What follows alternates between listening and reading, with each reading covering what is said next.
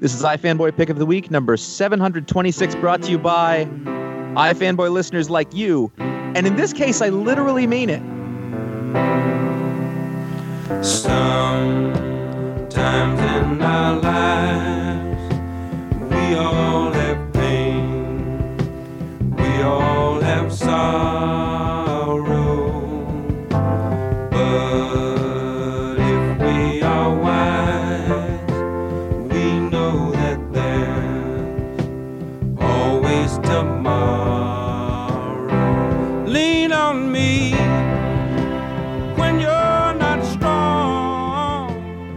Welcome to iFanboy Pick of the Week. This is episode 726. I'm Josh Flanagan. With me is my co host, Conor Kilpatrick. Hello.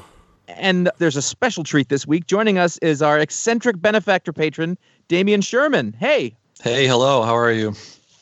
I'm good. Are you sad about this? I was trying to do the dramatic. Hey, hello. How are you? I was trying to do Yeah. NPR. Hello, hello there. I, I do that a lot. Uh, uh, yes. He helps support the show. His reward is he gets to come on here.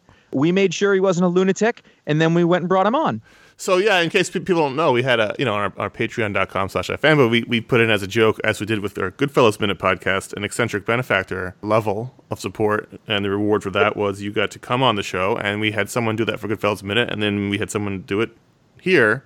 Both times were, we were not expecting that to happen. So thank you. Now he's the the commandant. I don't know the and, and for all time.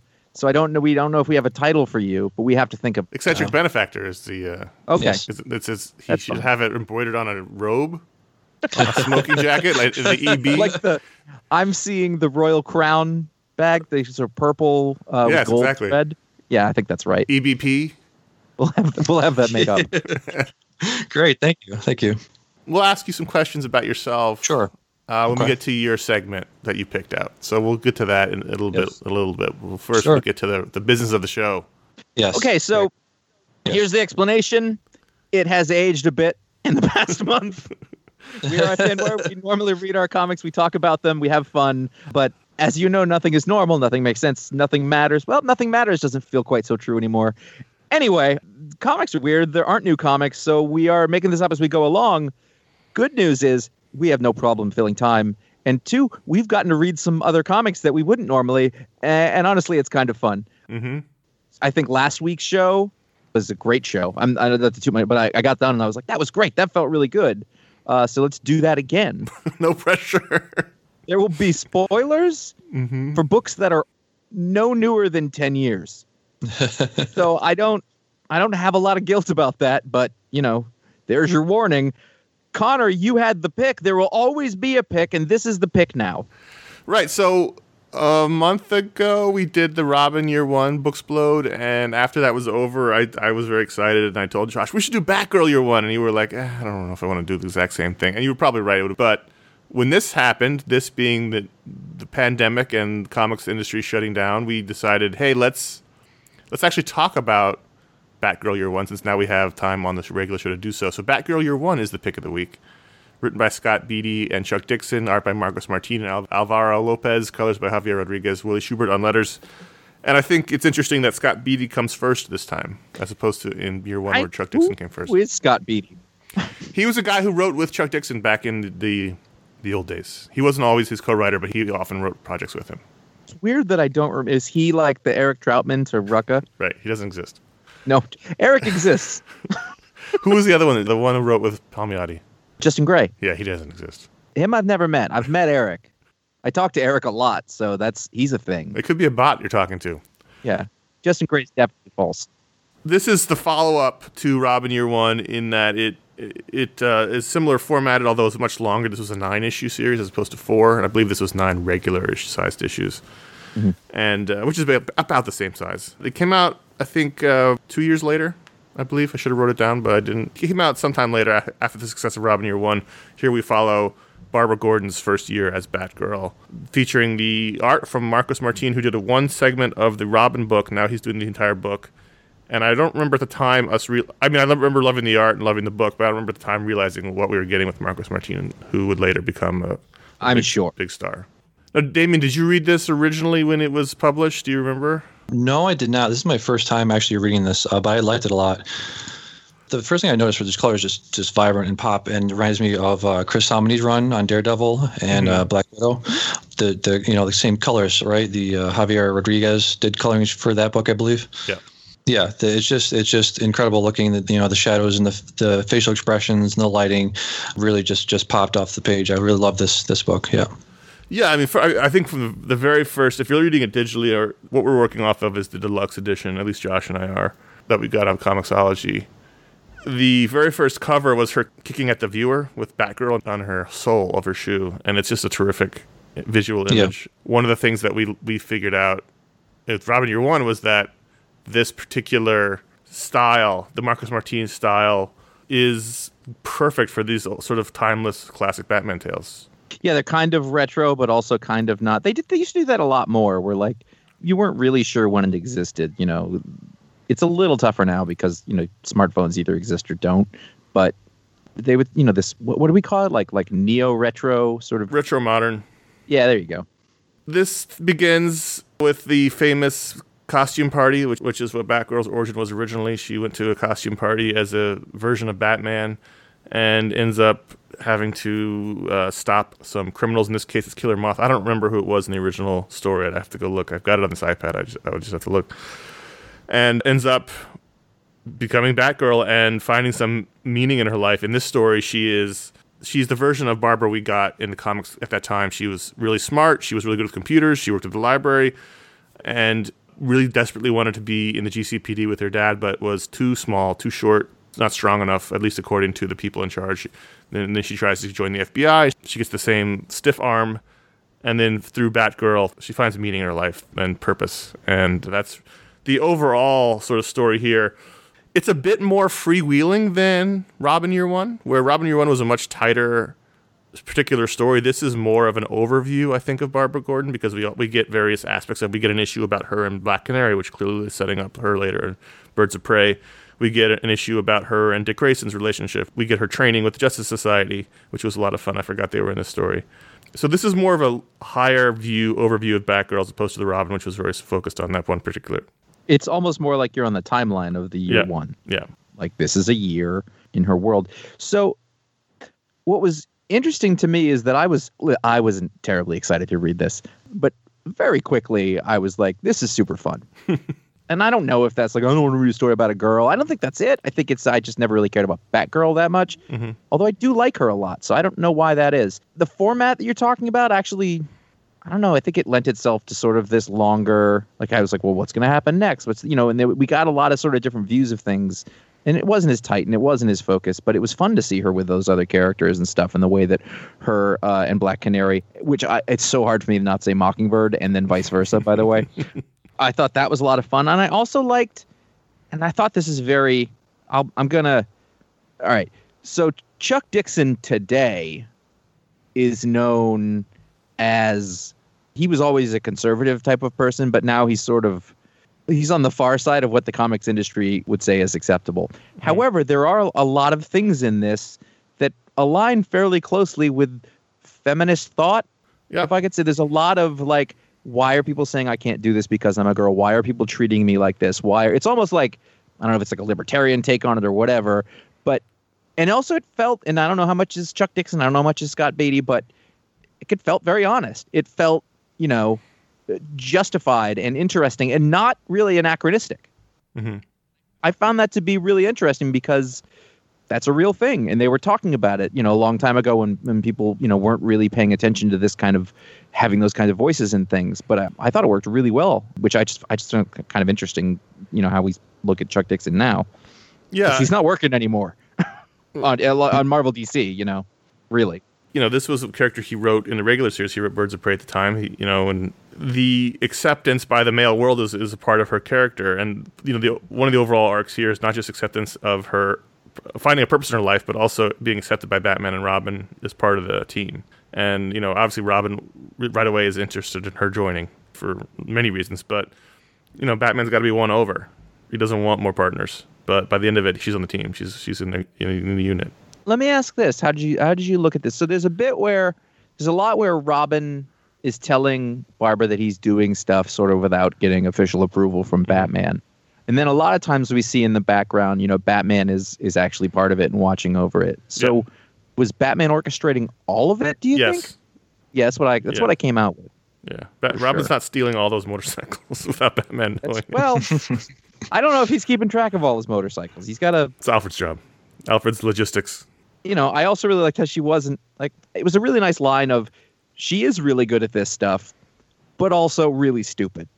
Well, she's new. You know, like she's new. yeah, no, but eh, you know, it's really easy to go one way or the other, which is to make her like completely incompetent or to make her way too competent. And you know, by any realistic scale, she's way too competent. But it's it's superhero Yeah. comics, so I'm fine with it. Like the rope thing was really interesting. You know, she's like, "All right, here we go," and it's like, "You you've killed yourself." Well, yeah. Uh, Was there supposed to be uh, explanation for like you know Robin was a circus gy- of gymnast? Was there uh, supposed to be a, a ex- explanation beti- behind her acrobatic kind of superhuman abilities? I had that question. Not, I mean, oh, they showed her training, you know, before in the early days. She's taking judo classes. I mean, it's just, it's sort of this, the comics thing where, you Yeah. know, people can suddenly swing from building rooftops and not worry about it. Okay. You know, why is Matt Yeah. Murdock also really good at gymnastics? Just Sure. because he's Daredevil. Desire plus some natural gifts kind of goes. All right, she's fine, she's you naturally it. really athletic, even though she's like five feet tall and, you know, 98 pounds or whatever. Yeah, yeah, yeah. I liked, as opposed to Robin, how this was set in the larger sort of DC world at the time. I loved where there's one scene where Dick Grayson is eating like cereal on the couch and he's wearing a Starman T-shirt. As I said before, she goes to the Justice Society headquarters to get trained, and she meets you know Wildcat, and she uh, there's a whole team up with Black Canary. I, I like that this was uh, sort of felt like it was an, in that larger world. And again, much like with Robin, one, it made me miss that early 2000s DC, which was which Oh, was sure. all of this stuff that was happening. Even though this this was set in the past, it felt very much of that time. one of the character things I really liked a lot is that a lot of it's from her point of view. So you you have the sort of The she's narration. fooling her she's fooling her dad. Yeah. But there are all these really subtle bits. A lot of times, just in the art, like he's like he's not stupid. He knows what's going on, or he knows that something's going on, and Right. which he would. He's Jim Gordon. You know, he's very smart, and I like I like that. I just thought that. Well, he's nice suspecting it. yeah, I know, but he's not. He's not ignorant entirely. He's not like, you know. They pull the classic Batman ga- gambit at the end, where they have Robin dress up as Batgirl to, to throw him off the scent. which is, you know, that's that's something about the character that's funny. He has nice legs. He's always had nice legs. Let's talk about the villains here. So it starts off again with a sort of the same idea of Robin One, in which they she faces off against sort of a, a lame in terms of the pantheon villain in terms of in Killer Moth, and she dispatches him rather easily, which sends him on a sort of psychological spiral because this tiny little girl beat him up, and then he t- teams up with Firefly, who was a much more chilling version of the character than we'd had in the past, who is clearly an arsonist who enjoys burning women. We meet him as he's a he's a special effects coordinator in a film set, and he, his explosion causes the actress to get burned. And he quite enjoys that. Uh, this was a nice dichotomy between the kind of silly villain who is really trying to punch above his weight, and then the, the really actually legitimately t- scary one that they're both obsessed with, with getting Batgirl. And it was I, I thought the villains were strong, even though we didn't have like a Two Face level villain here. We had strong C level guys. Blockbuster makes an appearance. I thought the villains were great in this. I I didn't like the villains in this as much. I think I could get what the deal was with Killer Moth. That I was okay, but I kind of didn't quite buy it. And then I thought what was everything with the setup for Firefly was kind of interesting, but they, at the beginning when you get introduce him, he's like a fire tech guy on, on motion pictures. Uh, there's a word for it. I can't think. Demolitions, I, whatever, special effects person. And it seems like he's very well known and respected. And so therefore that means he probably didn't burn a lot of people prior to that. But then on this, he does it, you know, and it's pretty clear like he's not being all that uh, shy about it, you know, Mhm. what happened. And then that's the end of his career, but like it just kind of happened instantly. I'm not saying they need to, but it seemed kind of odd. And then there was the, the thing where like, I know that they teamed up, but I really couldn't figure out why. Like, Because they both wanted to get back Batgirl. I guess, but like they just, they just didn't seem to have, didn't seem mean, to go together for some reason. Aren't moths always drawn to a flame? There you go. I mean, there's your, I, I, I, this, that must have been in here, right? I mean, you, you can't see the thing is like with Robin Year One, they were trying to establish Two Face as his villain, which was talked about on that show, but they couldn't. You know, who is who is Barbara's ultimate boogeyman? It's the Joker, but they can't do that story here. They did allude to it at one point. Oh, I they- of course like, they're going oh, to allude to it, but, I know, I know, I, I know. I kind of didn't want them to, but still. But they can't. They can't be like. They can't set up the Joker here. It's too. It would be too on the nose to do have him be the Oh, villain. I'm fine with that. I agree with it. If if I'm to be completely honest with you, I don't want the Killing Joke to be canon. Well, neither did Alan Moore at the time, No, oh, yeah, yeah, no, like I, I- that's like the thing. I, I always or DC. it's one of those things like it's too it's too terrible. Just like like a lot of the story, like Identity Crisis, like that's too awful. You don't come back from any of that. Really, It's just it's a really good story. I would read the comic a thousand times over. It's fine, but I don't know. Well, it wasn't meant to be, but it, you know, Yeah. there's no reason to get into that. And that's the deal. I mean, that's true. Marcos Martin is wonderful. This book looks terrific. We, again, and as Damian mentioned, the colors are great in this book They're great. from Javier Rodriguez. Just like Robin Year One, you know, this is this is a Bat world that doesn't exist, and it's a bummer.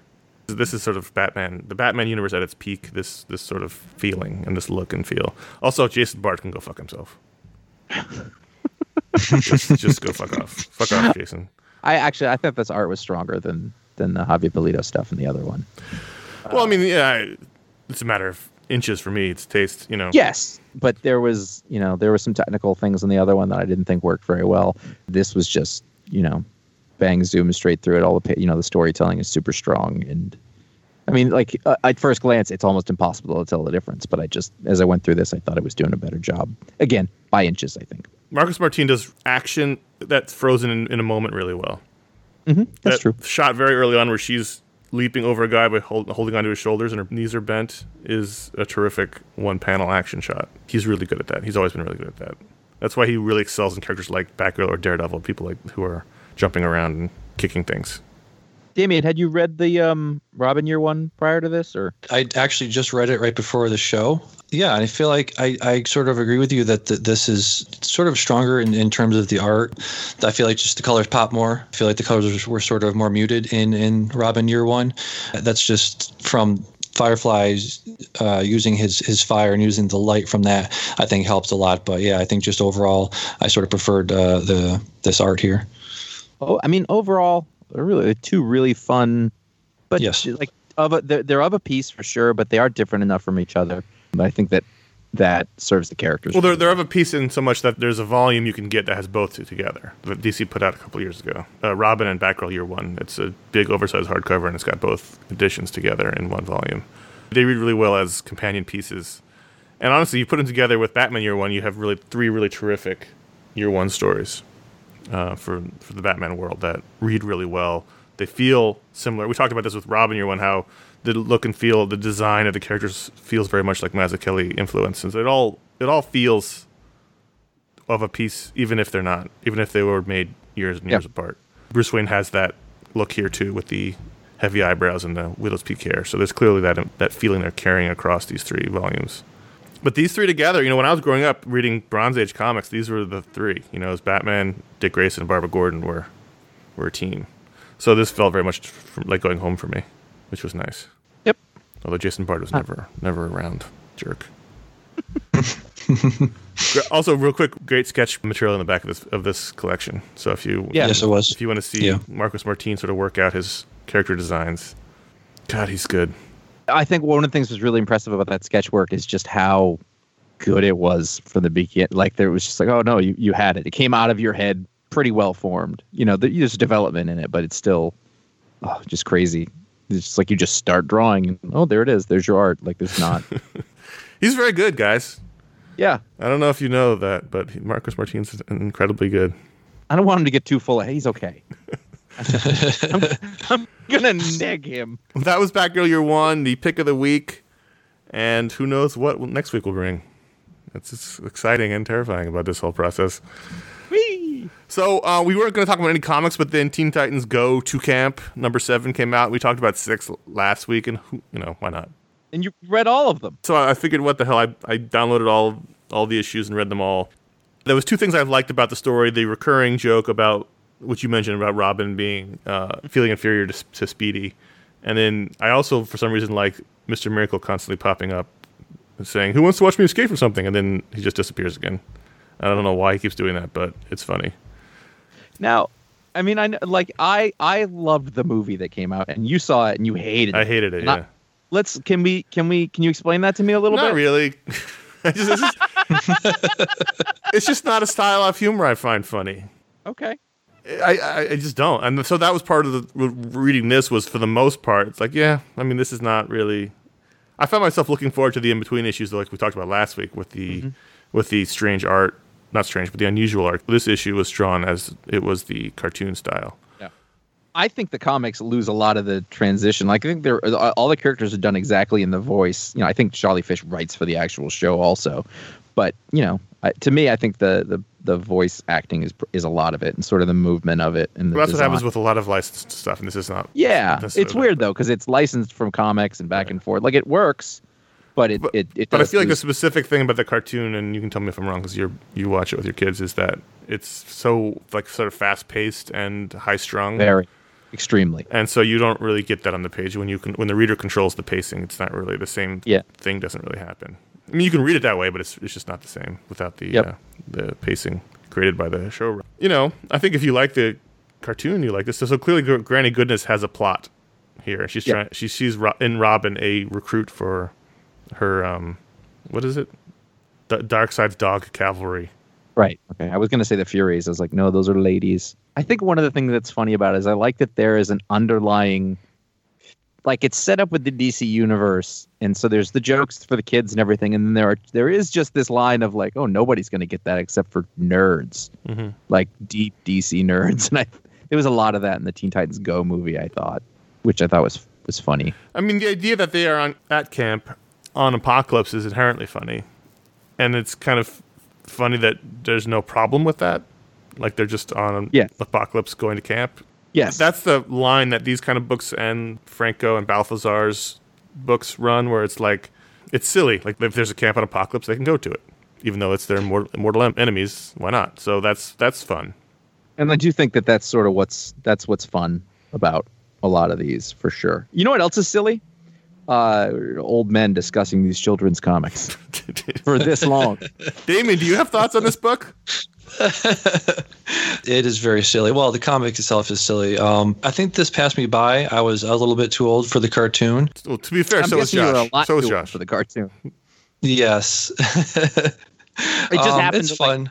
I was with my eight-year-old, and it was on one day, and I was like, "Oh, I've heard of Yeah. this," and I was watching. Like, oh, it's funny. yeah, yeah. no, I had a good time with this. This was very fun. I mean, I, I didn't dislike it, although I did easily skip all the parts where Cyborg stings. I mean, like, like the thing is that like the Franco uh, and and Art Baltazar ones, like those are a little, those are tougher. Like those are just clearly just for little kids for the most part. Oh, I don't agree with that at all. Well, I think those are all ages books.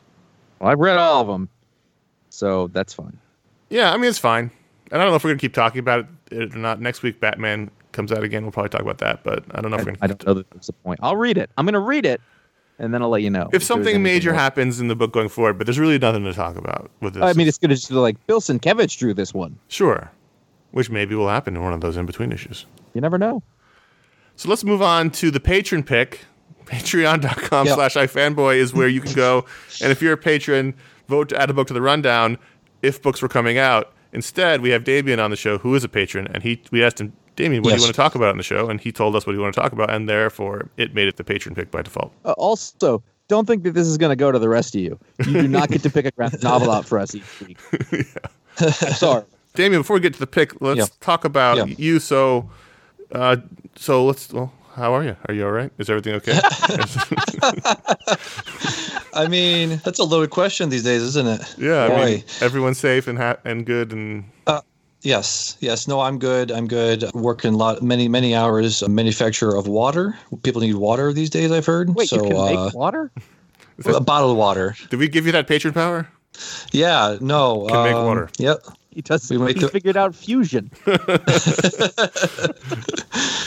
No, I am. Uh, I'm hanging in there. I'm very, very lucky. You know, in, in terms of having a job right now. So I'm just count, counting my blessings. Is what I'm doing. I, I keep having that same thought over and over. Every time I'm like, Ugh, Yeah. and then I'm like, wait a minute, could be worse. Yeah. Like, good, Yeah, we're in the yeah. house. Let's talk about your Yes. fandom history. So tell us, you know, when you started reading comics, what some of your Yeah. favorite books have been. Like, what, what is your comic book reading history?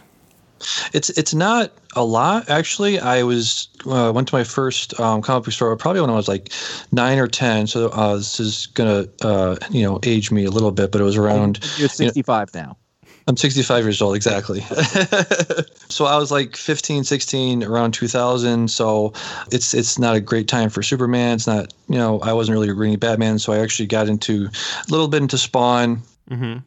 I got into those big books of, of death, those graphic novels, big big book of death, big book of uh, you know urban legends, things like that. Then I sort of dropped off, came back with the New Fifty Two. I was reading those for a while, sort of dropped off there.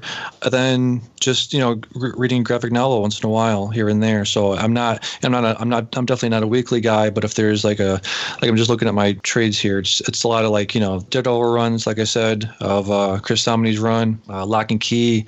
I read Preacher because Josh recommended it, so I, I went through all of that. How'd that go? Uh, it's, it's very good. It's you know not saying I was hoping you were going to take it to Josh, but I was kind of, I was like, all right, here we go. hot, hot like you owe take me- Preacher is very good.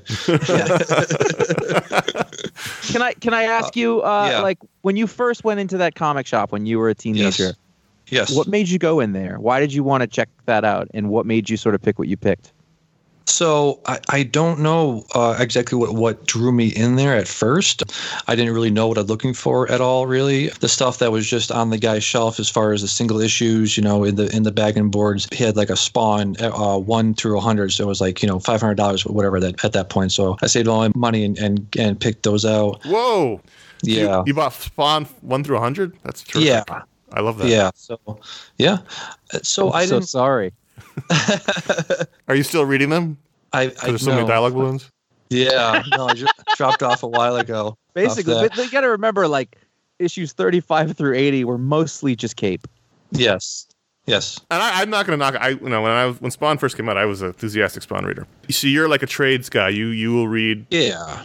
stuff that you hear is good. You will you will read uh, classic runs or things, but not you're not a guy who Yeah. who goes every Wednesday morning and gets comics.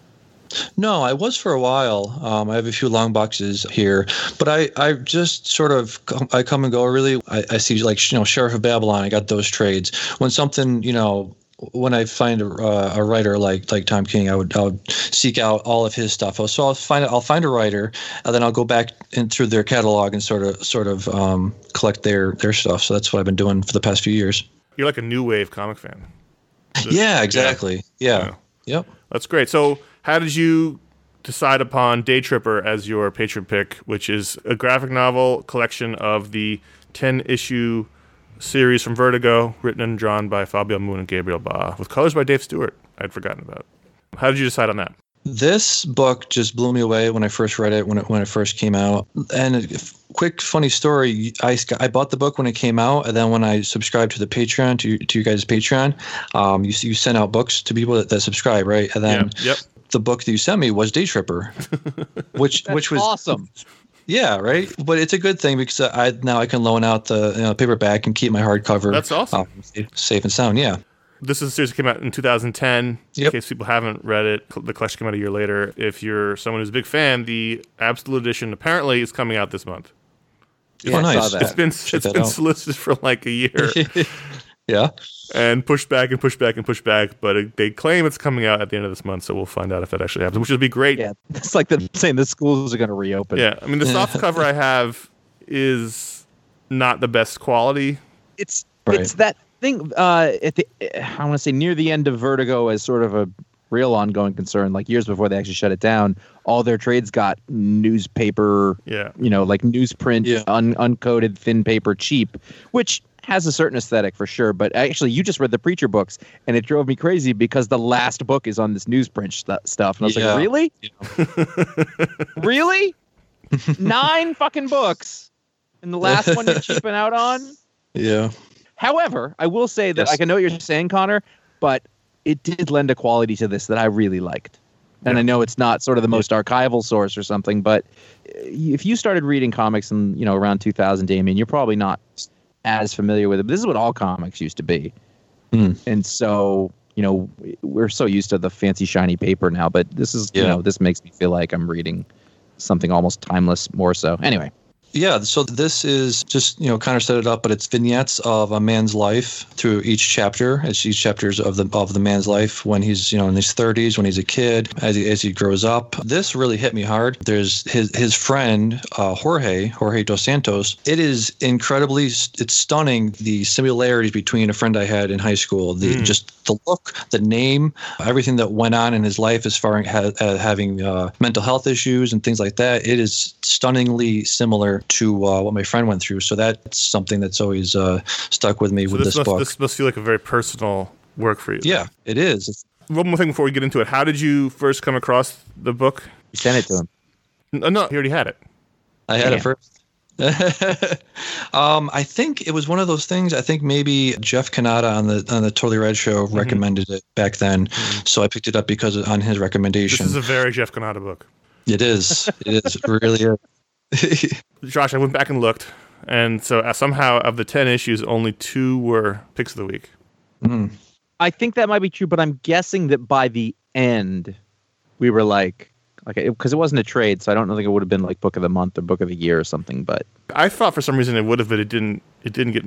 Well, I didn't look at the right year. Maybe. Keep- keep- No, it, it never got book of the year, which is strange. no, I, I, I, I don't, I don't think it was. But If we were still doing that, and the Absolute came out and it's beautiful and it's got tons of stuff in it. It, just, it would probably be a book of the year for sure, or book of the month at least. Anyway, the point is, it was twice pick of the week. It probably could have been more, but I'm sure it was one of those situations where we were like, "What else do we have to say about this?" yeah, which issues do you know? One and eight, I think.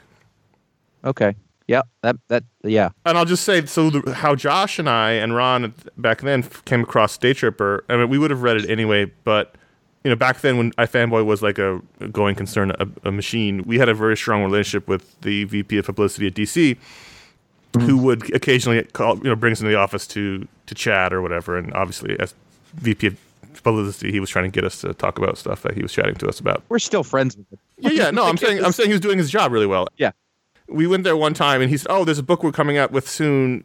Oh, it's, know what you guys think." He gave us two photocopy black and white of the first two issues. I remember that now. Yeah, so we had a bit of a head start on the rest of the world because in the first issue, as Damian said, it opens with the main character Braz. Is it Braz? Is that how you say his, his name? I've been wondering it the whole time. I'm sort of Portuguese is weird. he's a young newspaper columnist. He writes the obituary section. His dad's a famous writer. He's going to a gala show that's uh, you know going to honor his father, and then he goes to buy cigarettes at, at a bar near the near the venue, and there's a robbery, and he gets shot and killed, and that's how the issue ends. And and the thing is, because we had the first two issues, we knew the gag. We knew that in the second issue, Braz is back, and he dies again. This time as Right. as a younger man.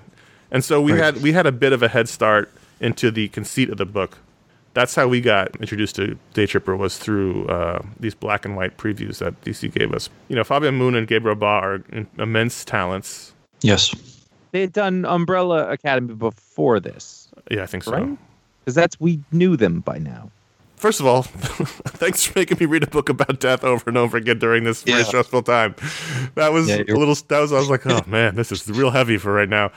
But it's such a good comic. And one thing I was struck by when I got to the end, especially the final chapter, which is just you know beautiful, is how much insight into humanity these two guys have, who are relatively young. I mean, especially at the time. They were 32, 3 when it came out, which means they were much younger when it started. I had the exact same thought. I was like, Jesus, how do you have a perspective of an 80 year old man? Or just Or just woman. such an insight into humanity and life Yeah. and what it means to to go through this. And one of the things I want to talk about is what we think it all means because as Damian said and we just uh, is each chapter is a chapter of Braz's life and that he dies at the end of and sometimes he dies at 38, sometimes he dies at 28, sometimes he dies at 72 and sometimes he dies at 45. Like he it's a different point of his life and yet the story of the life sort of continues. So, like one in one issue, he dies the day his wife gives birth to their son, and in the next chapter, he's a little bit older. They they, they had the son, but he's still alive, and he dies later. And so it's like the, the life around him sort of continues as he pops in and out. It's not a story about him him reincarnating. It's just he's always been alive and he dies again. It's very metaphysical. You're right. The story does continue going. Like the things that happen in those stories happen in other stories too. Like his father dying happens. Well, yeah, and he, he meets the girl, you know, in the bakery, and that becomes his wife after he breaks up with the first girl who he met, you know, on vacation with Jorge, and like that continuity is the same for all of them. And I think that one of the things that makes that interesting is that you would think that based on the premise of this that the characterization might not be as strong, but in fact, because of having to watch all the characters go through these traumas, you really do get to know them extremely well, if not better. hmm I mean, I guess you don't watch because he dies at the end of the issues, but either way, you know, the, there's stress that sort of leads up to all those things. And we, I mean, it is a character piece. It's incredibly strong, I think. Not just Bros, but his mother and his father, and you know, then later his son and his wife and his, you know, and Jorge, for example.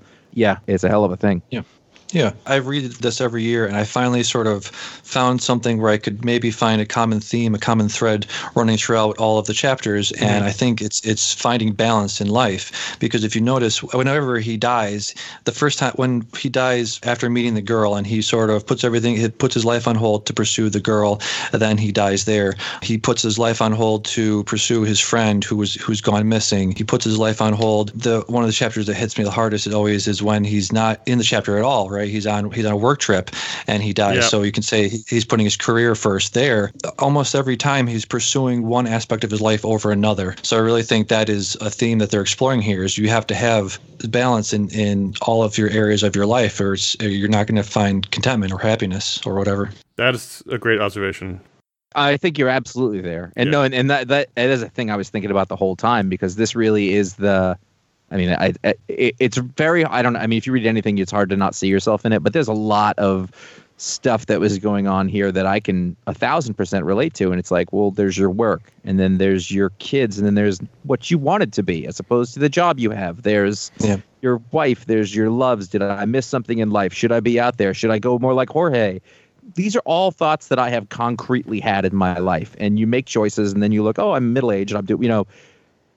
And it's it's it's very poignant in that way. And again, when I was saying earlier, like they were young to have that kind of perspective, but you know, you're you're talking about human nature. I'm talking about just literally these thoughts that go through a person's mind as they age, as they go throughout their lives. I thought, you know, I, I'm 10 years older now, and it had a whole different effect on me than it had the first time. So just because I'm getting to it, thank you so much for making me read this again. I'm not kidding. No, like welcome. I, I finished it, and I and I was like, holy shit.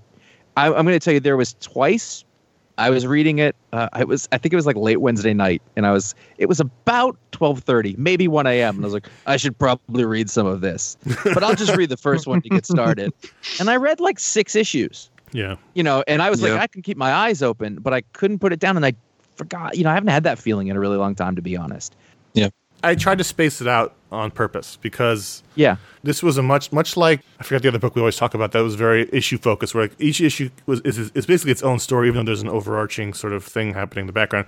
So the time between issues was sort of part of the storytelling I think because i think you're not wrong in its construction but i think for me it was all a piece and it seemed like it was different chapters but it wasn't. So by reading them all together i felt like i got more out of it last time than i did the last time because i was seeing threads that connected that i probably hadn't noticed before. Sure and I'm talking about waiting yeah. you know 12 hours between chapters not 30 days but Yeah.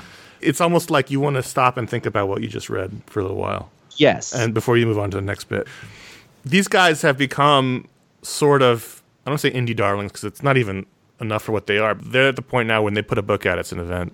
yeah They work What book? rarely. They work outside of quote unquote outside the system. You know, they don't do a lot of mainstream stuff. They occasionally do some stuff with image with people they like, but for the most part, they just sort of do their own projects. And every year at Comic Con, when Comic Con was still a thing, you know, you go for 10 years. I stopped going to panels because they're mostly annoying, but every year I would go to their panel, which they usually did on Sunday, in which they just talked about art, like what art inspired them, what they like. It was very moving, and I'd always find books to read coming out of it. I always go back to the floor and go over to like Top Shelf or somebody and buy a bunch of books that they talked about because they they think and feel very deeply about comics as a medium that's more than just Batman, and which I love as well. But they're a very different kind of comic book makers, and they're they're ve- very valuable to the industry in that way. I mean, in terms of art, there's nothing like this. I don't think. I feel sort of European, but they're Brazilian or whatever. Yeah. But the characterization's really great in the sense that, like Braz, you see him through all throughout his life, and you can always tell it's him. It's Yep. the same guy. Uh, their ability to sort of move those characters along, or his his uh, wife, same thing from the time you meet her.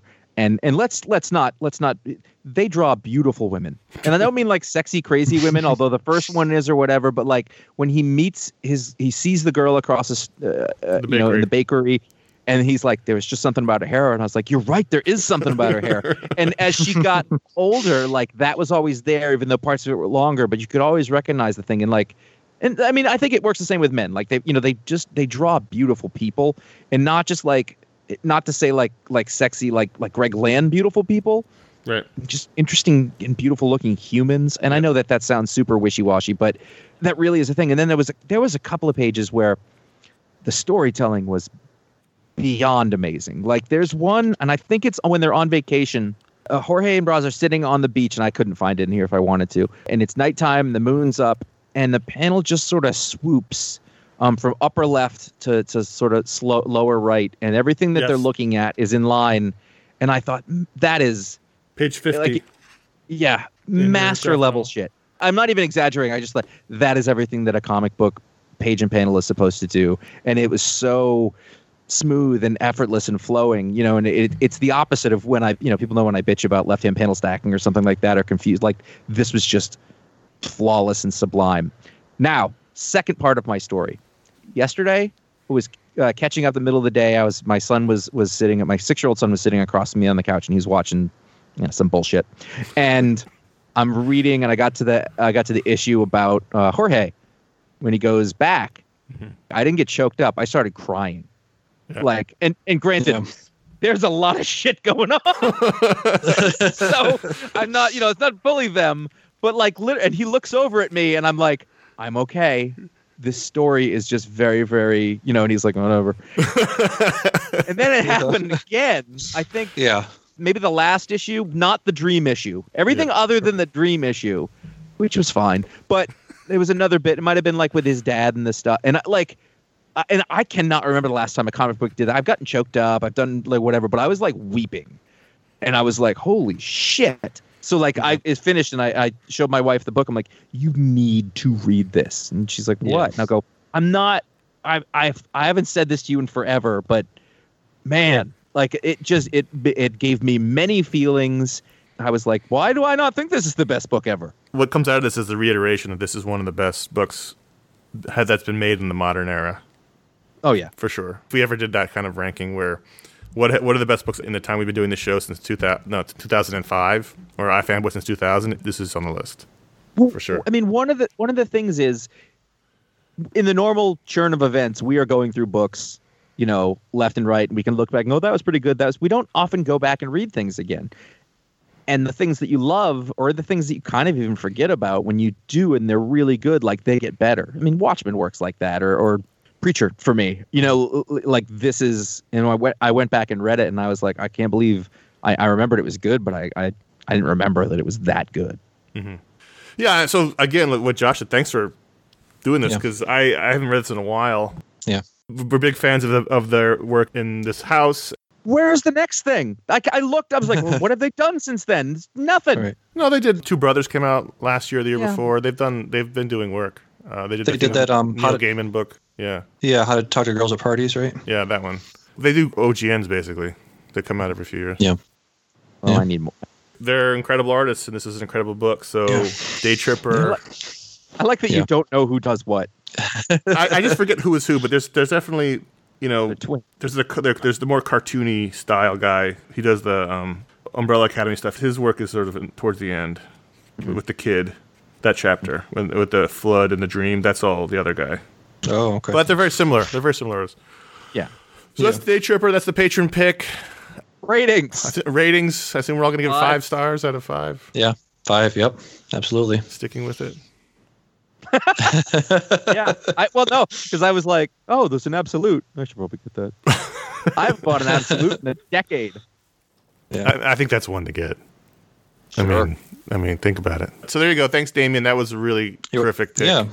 And uh, You're welcome. we wouldn't have read The it. best part again. was Conor's like, "Do you have it?" And I was like, "I don't know." and I looked and I did, and I was very excited. I know we had the issues. I just remember. I mean, those were long gone. All right, so as we talked about, patreon.com slash ifanboy, that's where you can go and you can vote to add a book to the rundown. Although I don't know that we're going to be keep doing that for the foreseeable future because there are no real books to add to the rundown. Figure out a way to do it. We will. If you give it the five dollar or higher level, you get your own superpower live on the show. Damian, what power did we give you? You gave me the ability to be in two places at once. Oh man, Wow. that's a good one. That's, a really good, good. one. Yeah, yeah, pretty good. So let's thank this week's patrons, Josh.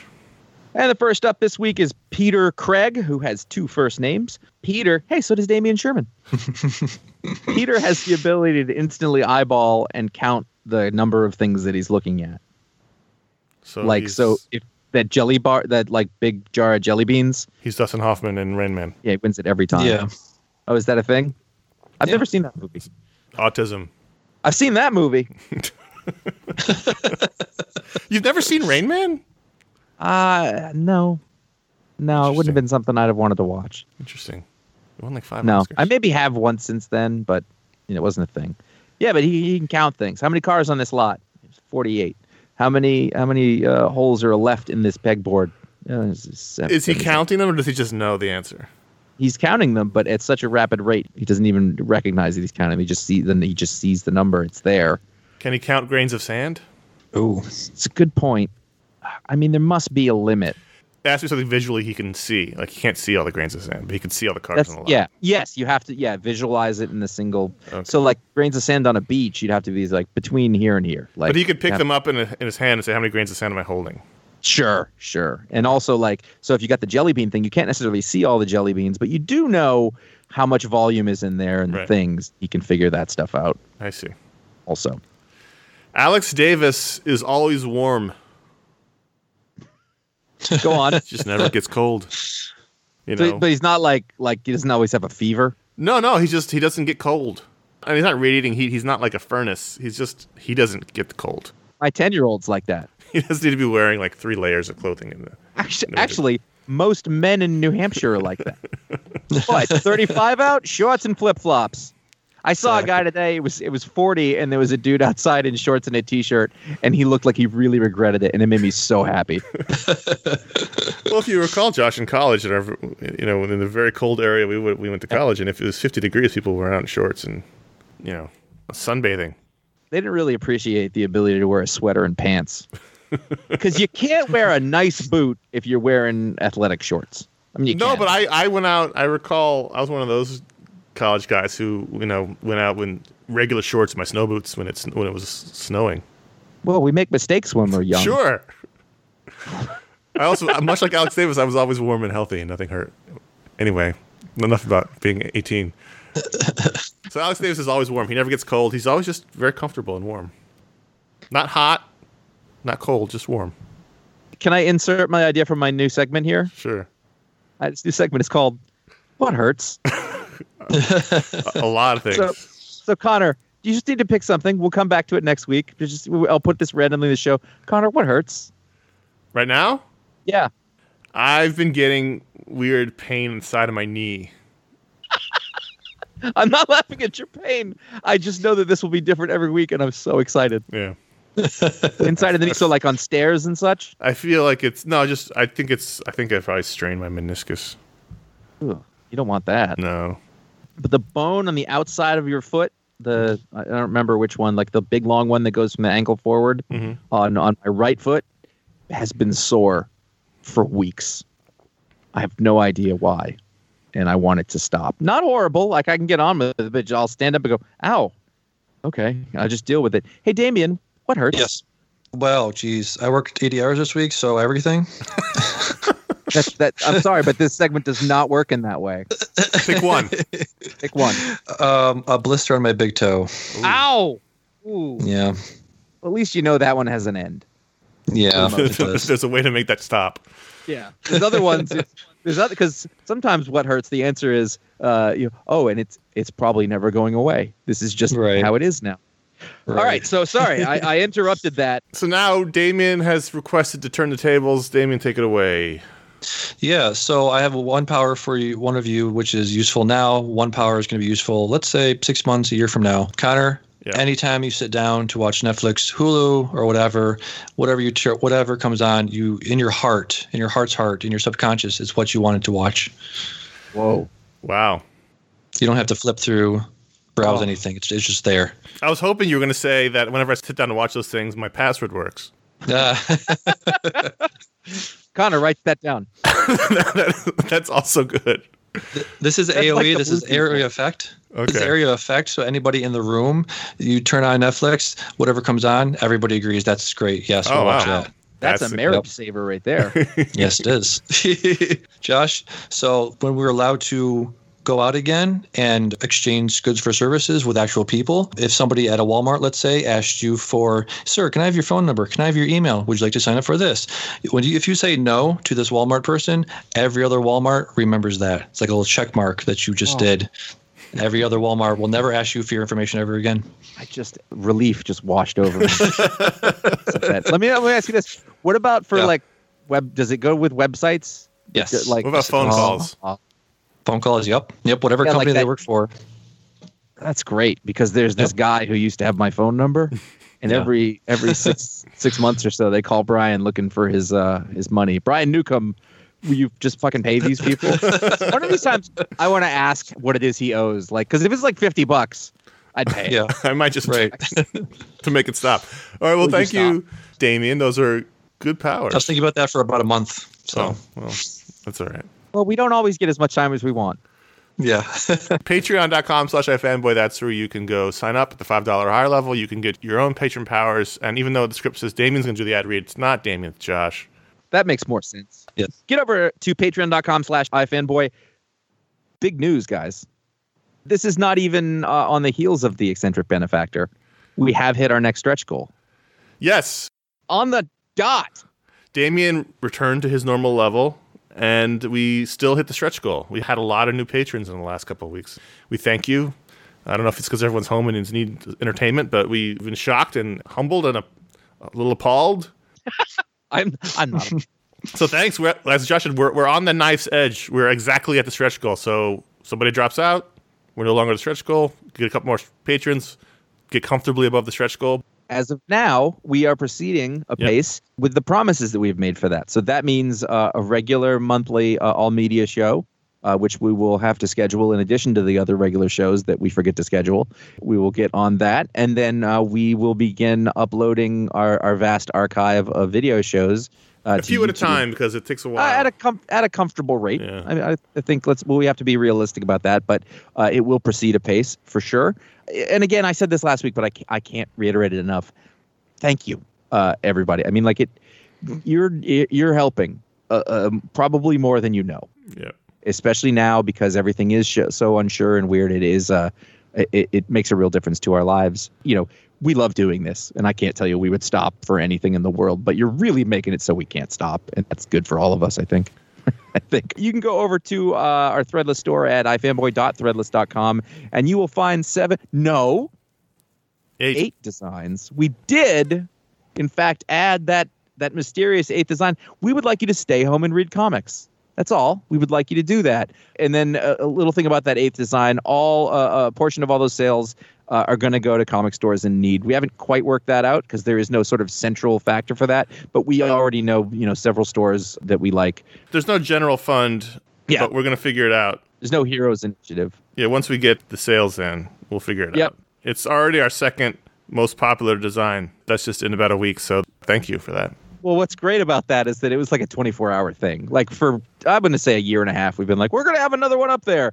And then we were like this, We're like, yes, put it up. And it was, it was going really soon. So thanks to everybody who picked that stuff up. You can buy other, not just shirts, other items. There's, there's a mug, there's magnets, there's stuff like that to get for those things. And all the other shirts are still there. It, again, nothing makes sense, nothing matters. As true now as it ever was. we don't ever stop thinking about it for sure, but we don't want to put anything out just because we want to put something out. We want it to be good. Uh, and then over at Threadless, also all of the merch is on sale until April 15th. So that you got a little time there. Yeah, so yeah, if you're thinking about picking anything up, this is the time to do it. Everything is on sale for the next couple days. So get on it.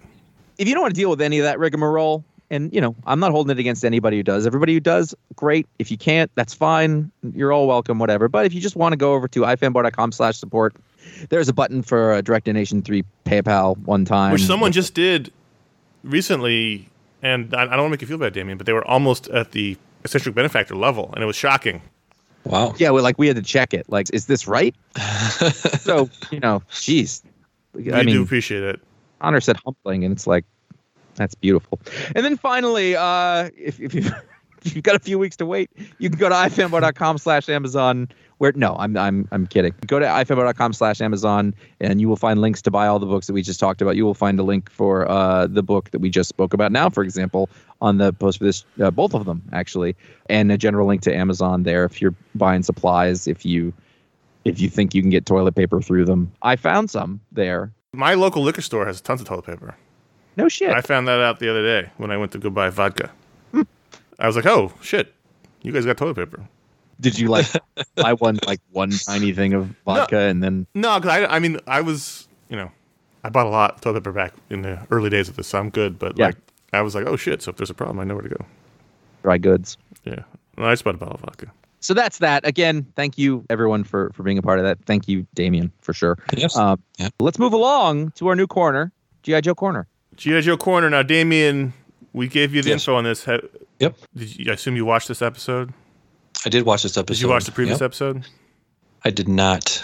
Well, that's okay. It gave you a helpful little. Do you have recap. any experience with GI Joe? Because you're a little younger, so maybe that wasn't a thing for you. Are you familiar right. with? No, not not really. I'm familiar with the memes and the viral videos that uh, the PSAs that they they uh, they spoofed in the mid 2000s. I don't know if you're aware of memes, Josh. I don't know what you, you know what memes are. Oh, I, I see. We're at that point of the show. I don't know the. I don't. Yeah, yeah, yeah. Um,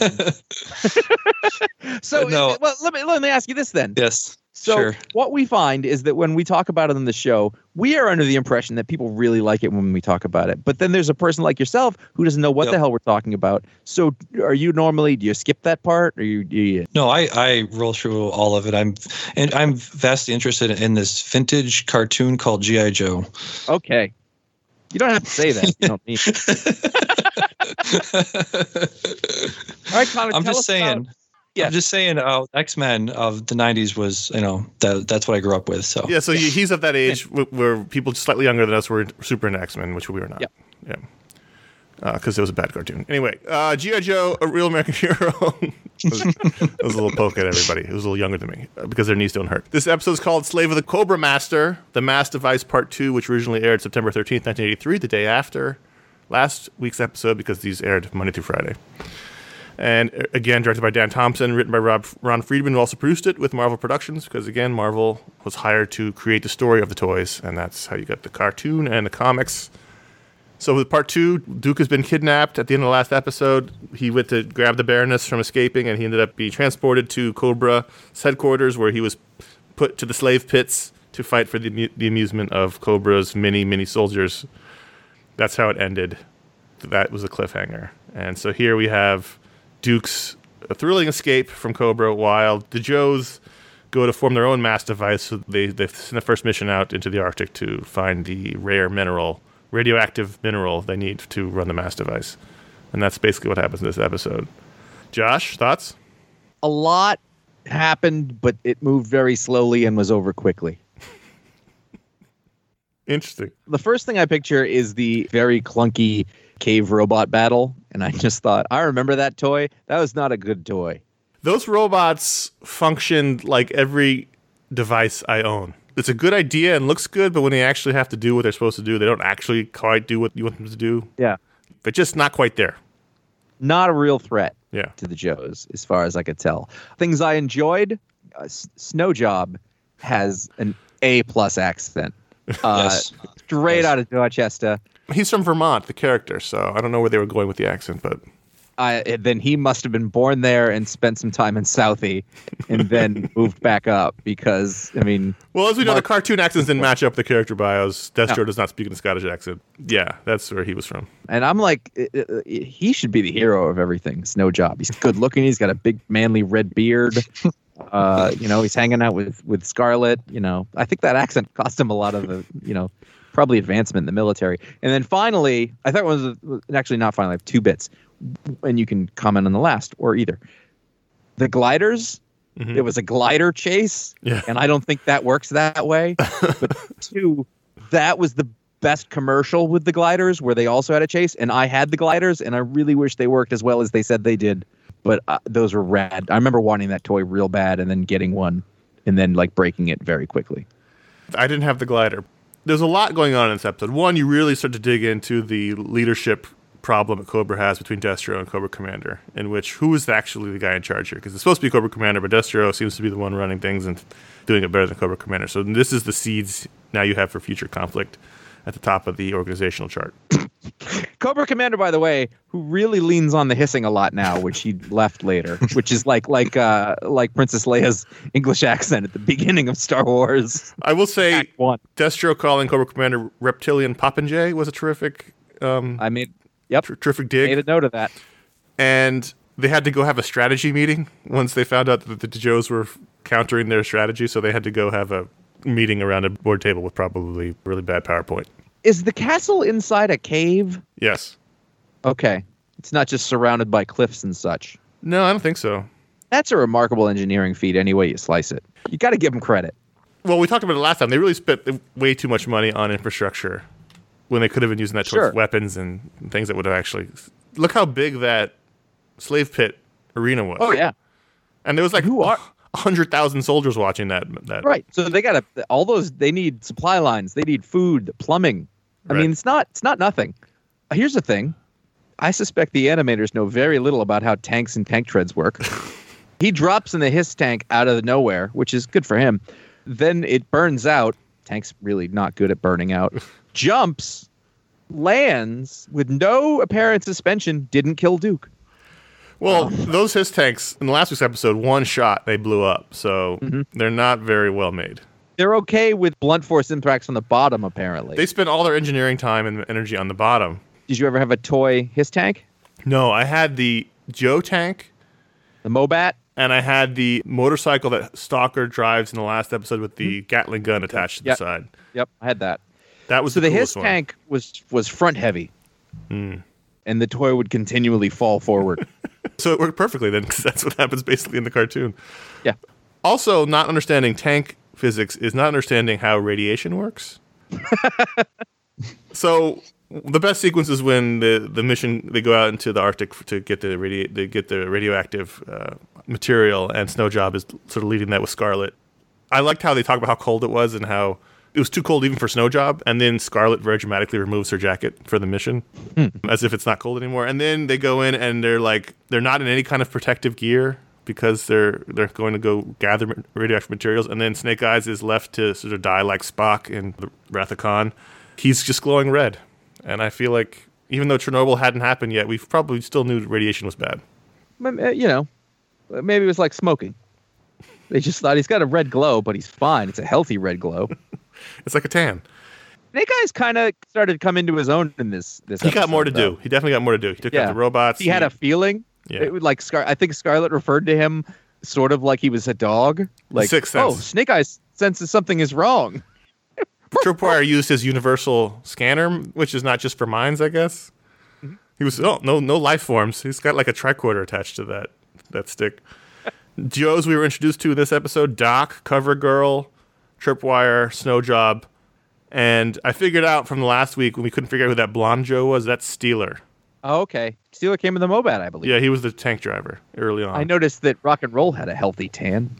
so my question for to, to end the conversation is if you're scarlett how pissed off are you if you're nominally duke's love interest and he gets saved by the joes and he gets awoken and the first thing he says is stalker when she's standing next to him and then they ask him what he remembers he says i remember a face a beautiful face i mean you, get you're done at this point right She was foreign, so so that automatically. why didn't she just know. leave I mean, she, I mean, like, here's the deal. I think she wants his job. I think she knows that she's probably more competent. no no he is. selena the, the, the slave who's helped duke escape she had the way out Oh, I thought we were talking about Scarlett. I- I mean, I feel like she's caring for the other people, like Yes. the big brute. Like she needs to be there for them. Or if someone else gets in there, that she's got to show them how to put a band-aid under the thing, and then she'll be fine. Scarlett's clearly the most competent GI Joe. We know that Clearly. in the cartoon. She's clearly the one that does all the work and gets none of the credit.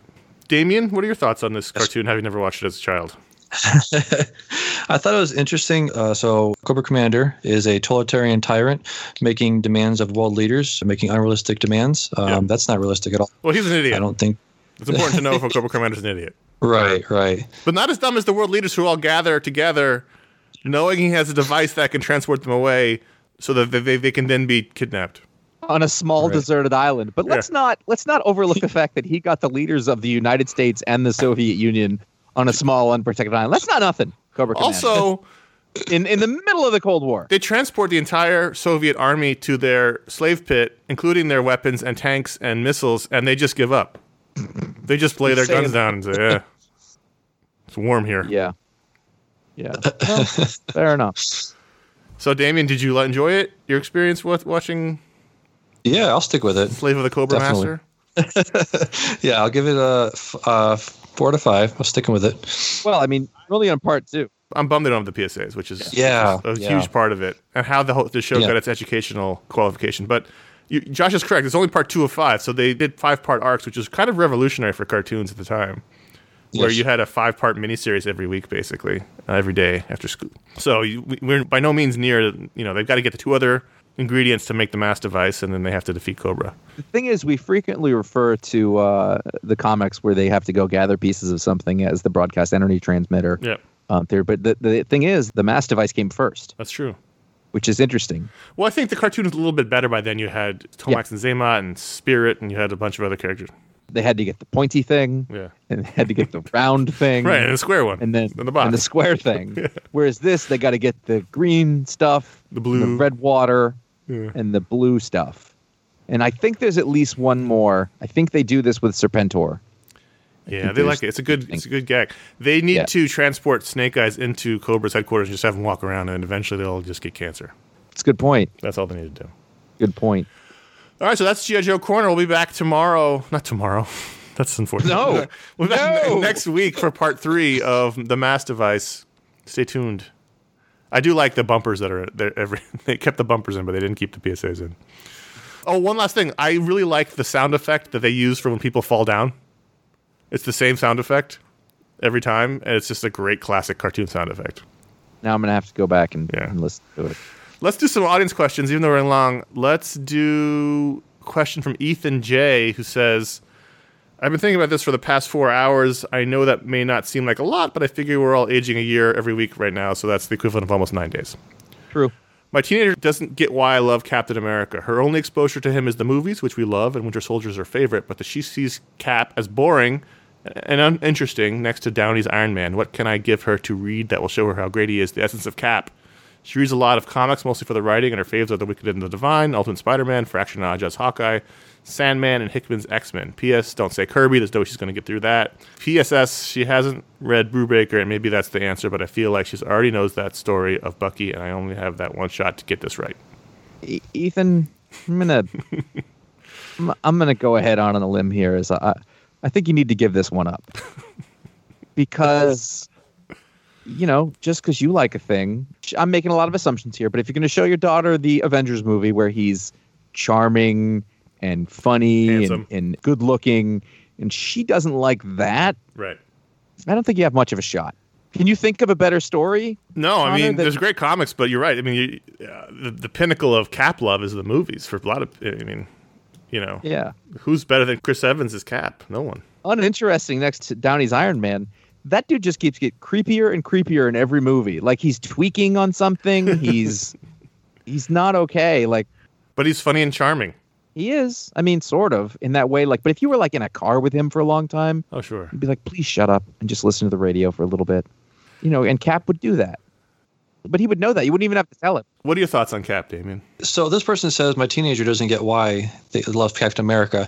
I had a thing here I want to talk about. When you were reviewing Captain America, Josh said, "Does the killing of Osama bin Laden make Captain America more appealing?" And I feel like as a teenager, you're too old. You're, you're past that point. You weren't there when, when Osama bin Laden was killed. So I feel like that's a lot of the appeal to to Captain America for a lot of older people. Interesting.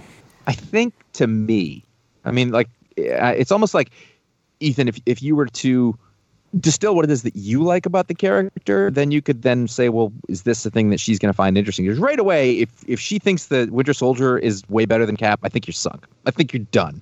I think he's saying the movie is her favorite. Right, but I mean, but the but for the most part, the movie versions mirror, I think, the comic. Yeah, you know I'm saying. I think she's saying he's not the character Winter Soldier, but the movie Winter Soldier is her favorite. Oh, yeah. Oh, oh, oh. Okay. Well, either way.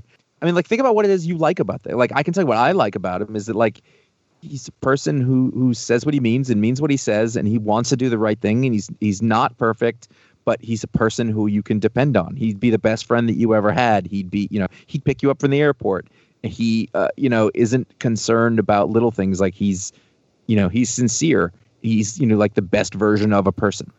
I think that is what I like about him. He's somebody who uh, you know you would want to have as a friend or a brother or a father, and also who you could you know want to be like. Like it's the platonic ideal of sort of like uh, in this instance, it's like sort of of being a man who's doing the right things and protecting people, you know, and and you know just trying to be He good. stands by his ideals no matter what the consequences to himself personally. So I mean, the Yeah. speech that the, from from Civil War that they they use in the movies, sort of where you know if everyone else is telling you you're wrong, but you you know you've got your job is to stand there and take it. Like that's a really bad bastardization of the speech, but that's the, the gist of the speech, and that's what sort of encapsulates Cap's ideals, which makes him special.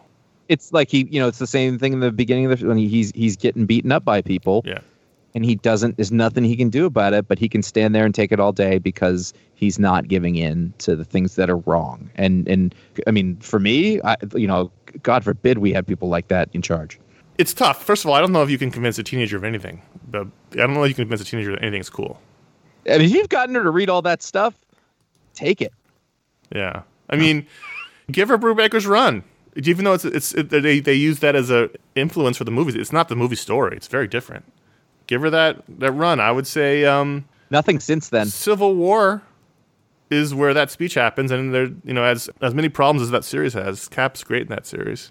It's tough because I can think of like, well, you know, I grew up loving Cap's, you know, the Gruenwald stuff, but I'm not going to tell you to give her 1980s Captain America comics. Yeah.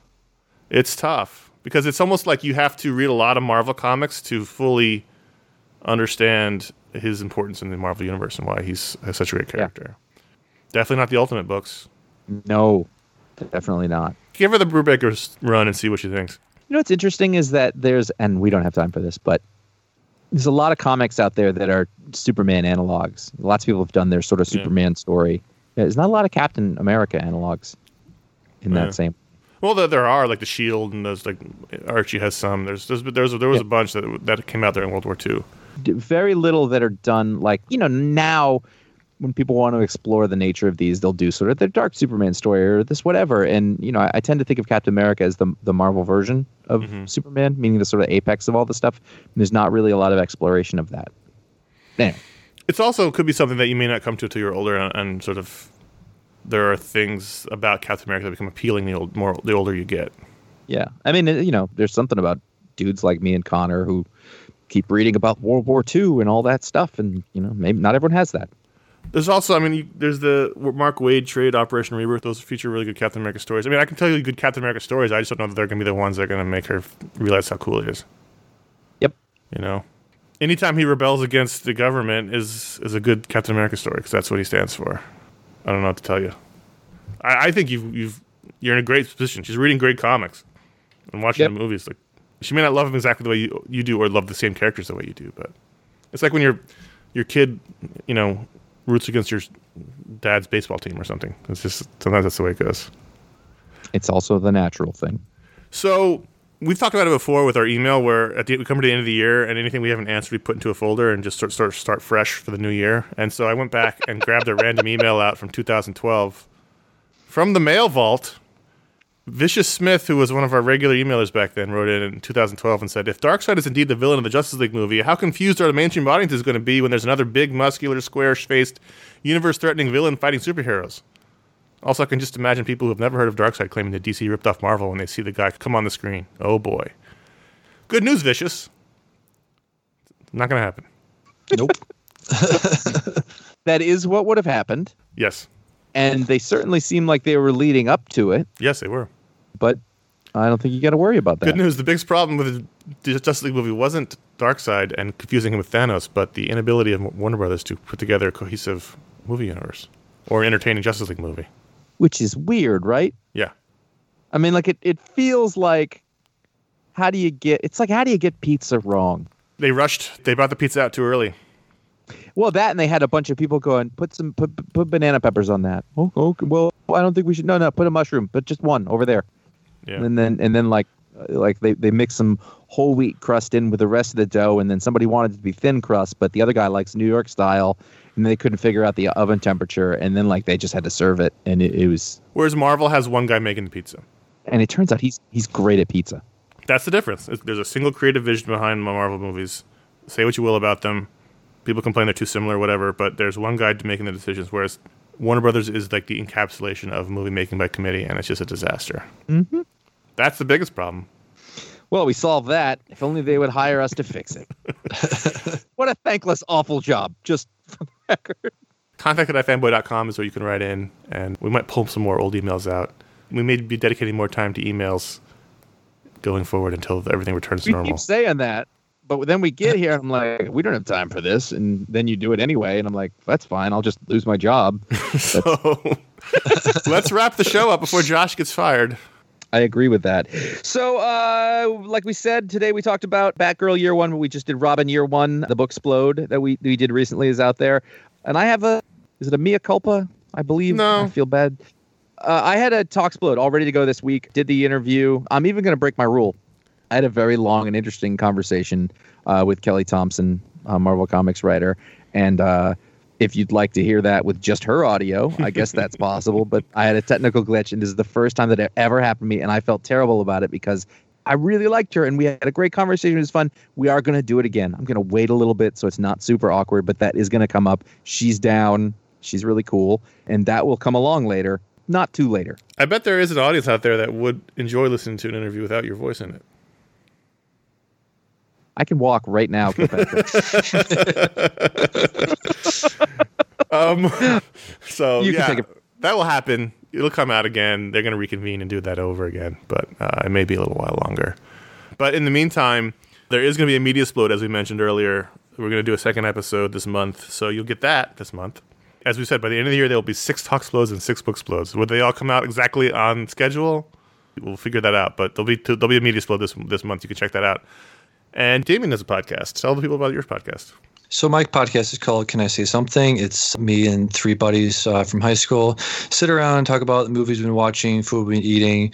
We do top fives. We uh, play some games. It's on all of the platforms. It's on Apple iTunes, Stitcher, Google Play, anywhere you get your podcasts. How long you been doing that? Just about over a year. Oh, cool. Yep. What have you learned? i I've just learned started doing is- interviews. I can't help it.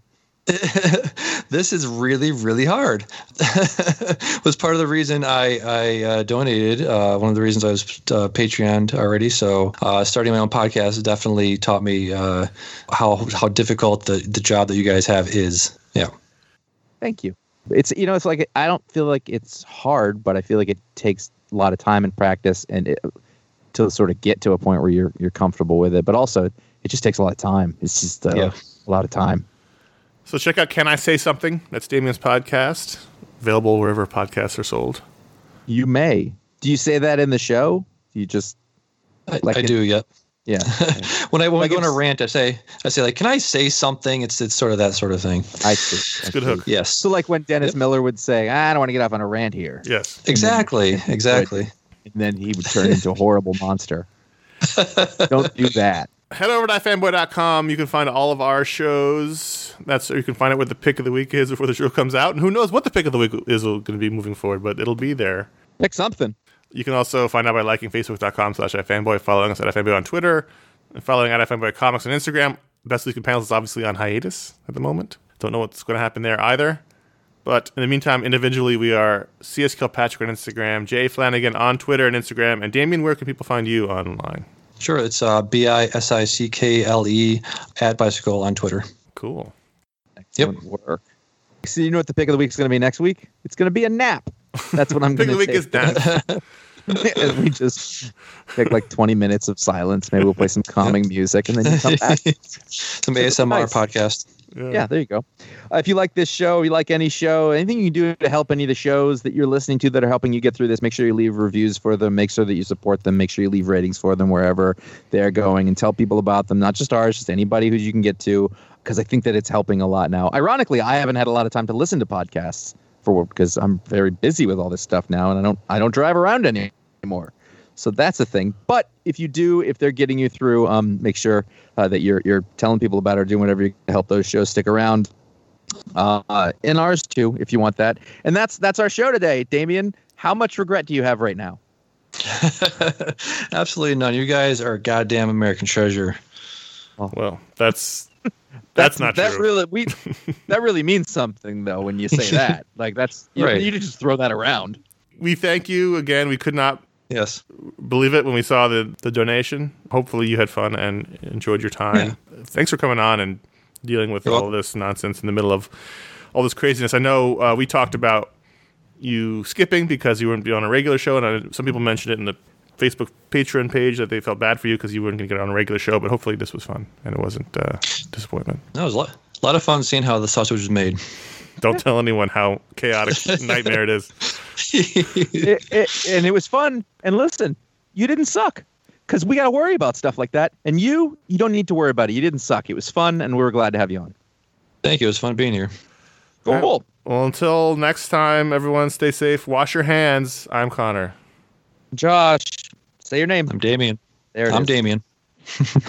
Wash your hands. Wash your hands. You just call on me, brother, when you